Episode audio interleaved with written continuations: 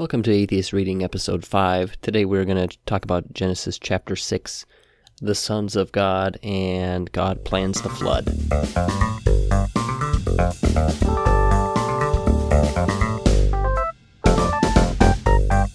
Genesis chapter 6.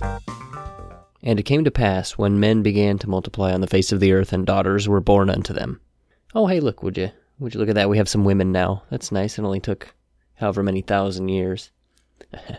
uh, okay, uh, verse 2 That the sons of God saw the daughters of men that they were fair, and they took them wives of all which they chose. That's real nice. The men pick the daughters that are fair and took them as wives. Um, just pick the ones they wanted. Doesn't matter what the women want, as long as the men are happy. You know, women being property and all. Uh, and the Lord said, My spirit shall not always strive with man, for that he also is flesh yet his days shall be a hundred and twenty years. Remind me how long the average lifespan is? It's 71.4 to save you the trouble. That's worldwide according to the World Health Organization in 2015. Uh, verse 4 There were giants in the earth in those days, and also after that, when the sons of God came unto the daughters of men, and they bare children to them, the same became mighty men, which were of old, men of renown. Uh, giants in the earth? That's interesting. Why have we not seen any giants in the fossil record? And the sons of God came in unto the daughters of men. We're getting a little explicit here, a little raunchy. Okay, so the next part is um, it's actually only verse 5. God plans the flood. This is the beginning of that little episode. And God saw that the wickedness of man was great in the earth, and that every imagination of the thoughts of his heart was only evil continually. And it repented the Lord that he had made man on the earth and it grieved him at his heart. So God didn't like the wickedness of man, which he created and would have always known from the beginning that he would not like their wickedness. Why then did he make man to be wicked? And furthermore, it says that every imagination of the thoughts of his, referring to man's, heart was only evil. I'm sorry, but this is the definition of totalitarianism. Not only are you not allowed to do wicked things, but also you are uh, not allowed to have bad thoughts, I'm going to jump ahead a little here, but you are not allowed to desire your neighbor's possessions or wife, depending on the translation. Um, you know, reproduction is a base primal instinct uh, imposed upon us. For hundreds of millions of years, our ancestors did not have marriage or families; they simply reprodu- reproduced. This had a uh, they just had a strong desire to reproduce, otherwise they wouldn't uh, stick around. And if a large enough po- uh, portion of the population lost this urge, the species would go extinct. I'm not saying the system we have now of marriage is bad. It's just different from that of our ancestors. So to tell someone that they cannot even want their neighbor's spouse, even if they wouldn't dream of acting on it, is heinous. Not even allowed to think about it. In this worldview, we can be convicted of thought crime. And as Hitchens would say, um, it's kind of a divine North Korea. And I don't want any part of it. And I'm glad that there is no credible evidence to suggest that this is actually true. Uh, we're only on verse seven here, and we're already getting a little, getting a little uh, angry about what I've read. Um, so, verse seven here, we'll move on. And the Lord said, I will destroy man, whom I have created from the face of the earth, both man and beast, and the creeping thing, and the fowls of the air, for it repenteth me that I have made them. Now he wants to destroy everything. But he just said a moment ago that it was just humans that were bothering him. So now every animal on the planet is being punished for the crimes of men. Well, except the fish, I suppose. They were having a great time. But everything else, like the dogs, cats, elephants, kangaroos, falcons, beetles, and mosquitoes, are being slaughtered for something they had no part in or control over. Okay, well, I can get, I can get behind the mosquitoes, but I don't even uh, need to tell you a reason because screw mosquitoes. Uh, but the turtle, what did the turtles do? They never hurt anyone. But Noah found grace in the eyes of the Lord, these are the generations of Noah. Noah was a just man and perfect in his generations, and Noah walked with God. And Noah begat three sons, Shem, Ham, and Japheth.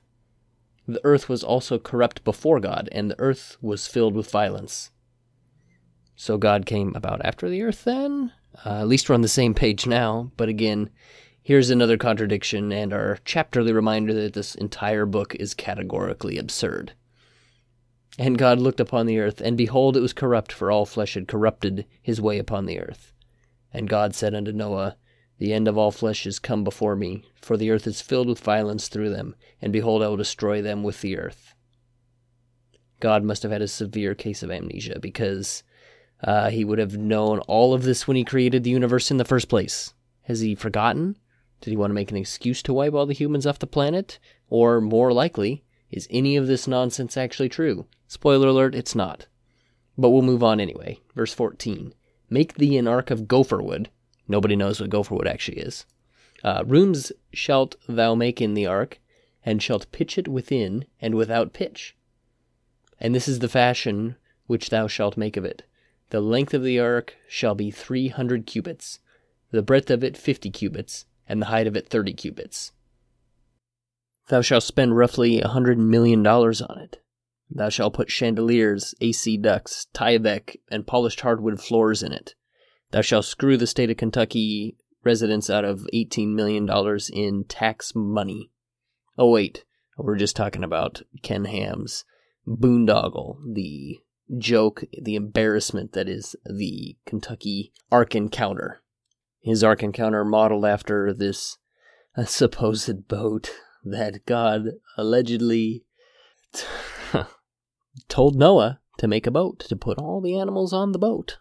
Okay, well, let's get there. A window shalt thou make to the ark, and in a cubit shalt thou finish it. Above, and the door of the ark shalt thou set in the side thereof. With lower, second, and third stories shalt thou make it. Okay, so the longest wooden ship ever built was just over 350 feet. Noah's Ark was supposed to be 450 feet long. The largest wooden ships um, built had a terrible flaw in that they would twist and buckle in the seas due to the nature of wood boats. Um, they're just flexible and they're not as sturdy, obviously, as metal boats. The ships that find themselves in the 350 foot class were actually reinforced with metal to combat the twisting. This would have taken thousands of trees to be cut down by a 500 year old man and his family. And supposedly it didn't sink, must not have twisted or buckled because it was kept, uh, kept all of the animals alive, you know. Okay, back to back to the verse 17 here. And behold, I, even I, do bring a flood of waters upon the earth to destroy all flesh, wherein is the breath of life from under heaven, and everything that is the earth shall die. Man, that is gruesome. But with thee I will establish my covenant, and thou shalt come into the ark, thou and thy sons, and thy wife, and thy sons' wives with thee.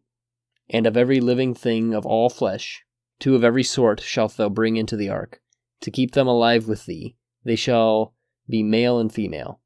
Of fowls after their kind, and of cattle after their kind, of every creeping thing of the earth after his kind, two of every sort shall come unto thee, to keep them alive.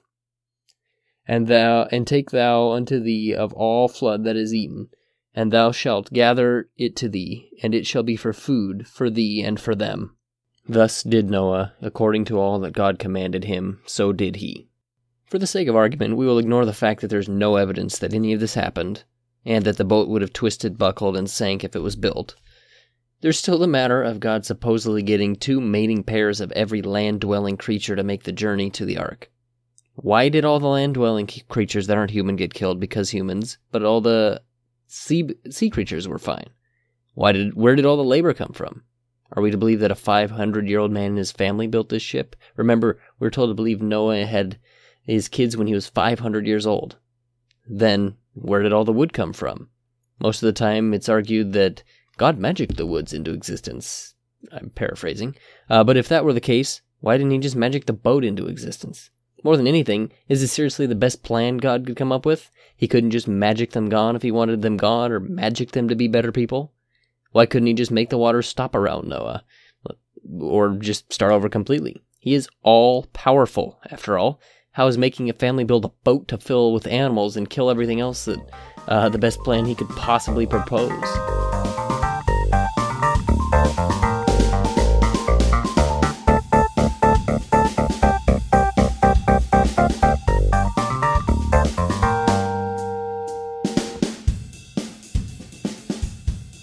That's going to wrap up Genesis chapter 6. Um, very interesting. Uh, but before we close for the day, I want to talk a little bit about a pseudoscience that really infuriates me. I am talking about astrology. Astrology is defined by rationalwiki.org as the mass cultural delusion that the apparent position of the sun and planets relative to arbitrary, arbitrarily defined star signs at the time of your birth somehow affects your personality and future. Don't really think I could define it any better than that. Uh, the basis of astrology relies on time and place of birth and the position of the planets and the sun at birth. The different planets are supposedly um, or the different planets supposedly administer their particular characteristics on a person when they're born, depending on where the planet is. Ptolemy wrote a book about um, about astrology called Tetrabiblos in the 100 CE. His Tetrabiblos were four books on the influence of the stars. According to the paper Why Astrology is Pseudoscience by Paul R. Thagard, Ptolemy's book is still regarded as a fundamental textbook of astrology. This was an essay published in 78 by the University of Chicago Press on behalf of uh, the Philosophy of, Philosophy of Science Association. Um, but one of the most uh, extensive studies mentioned in here was done by uh, Michael Gauquelin. Um, 13 years after Thagard published his paper, Gauquelin wrote his final book on his findings through 45 years of study on astrology, where he collected data from over 500,000 people. Um, his position had not changed since his first book, where he states, um, um, have, or he doesn't state this in his first book, but he states this regarding it. Having collected more than half a million dates of birth from the most diverse people, I've been able to observe that the majority of the elements in a horoscope seem not to possess any of the influences which have been attributed to them. These researchers are studying the fundamentals of astrology. This deeper astrology, if such a thing exists, relies on a very specific location and time of birth and relation of the planets and stars at that time. This is a bit different from the extension of astrology that you see in newspapers and websites that offer horoscopes. They're both pseudosciences that are not going to affect you in any way, uh, but horoscopes in newspaper or dating websites are based on zodiac signs generally, or sun signs also, in some cases. Um, which means that each reading of your horoscope applies to over 500 million people. This is utterly ridiculous. Horoscopes are extremely vague and general so as to apply to as many people as possible. I'm going to read you a couple of my horoscopes from different sources to illustrate my point, um, all for the same day. Focusing too much on one of your more troubled relationships is really not a good idea right now, believe it or not. Sometimes putting tensions under a microscope only makes them seem bigger than they really are. A better tactic right now is to give your to give each other space. Space to miss one another and space to figure out where you want things to go next. You could also use some alone time to get back in touch with your own singular goals in life. Those matter too, you know. Uh, the next one here. Other people's stubborn attitudes may be hindering your progress, Aquarius. I'm an Aquarius, apparently. Take this as a hint that you need to loosen your grip on a certain viewpoint that you're holding too tightly. There's a great deal of power behind your emotions today, and these emotions want to be heard.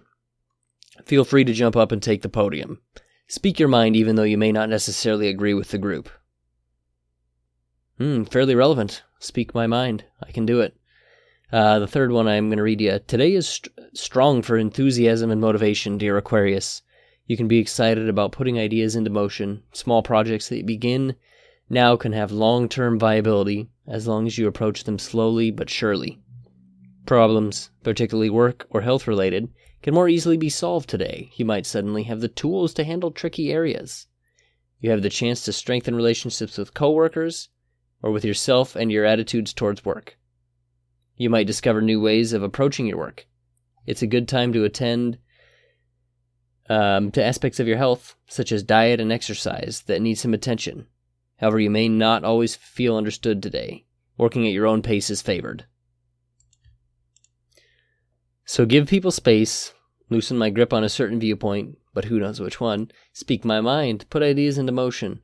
I can magically solve problems today as I have tools now, apparently. I can strengthen relationships with coworkers, but I have the day off, um, and work at my own pace. Goodness, that's a lot to handle in a day.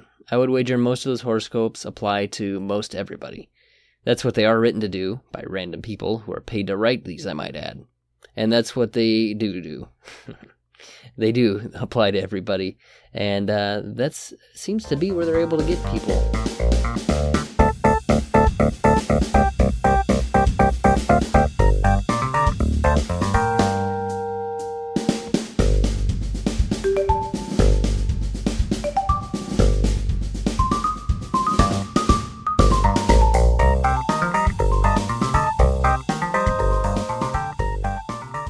Thanks for joining me today. I rambled on again a little bit as usual. Um, new episodes, I'm still kind of releasing them every two weeks officially, but um, I may be putting out an extra one on Thursdays. Um, that's when they come out. So uh, this really is going to take a little bit of my time. So if you if you like what you hear and want to support the show, give it a five star rating on iTunes, Stitcher, or wherever, else you can find podcasts. Ratings really help. Um, if you have any questions, comments, or general feedback, you can email me at atheistreading at gmail.com. You can tweet to at atheist underscore reading on Twitter, or uh, head over to the Patreon page at patreon.com forward slash atheist reading to join the conversation. And if you feel like it, you can make a per episode donation. Episodes are released on a bi weekly basis, which, to save you from having to Google that like I always do, means every two weeks. Episodes air Thursday mornings for everyone and uh, Wednesday mornings for patrons. Thanks for joining in and have a great day.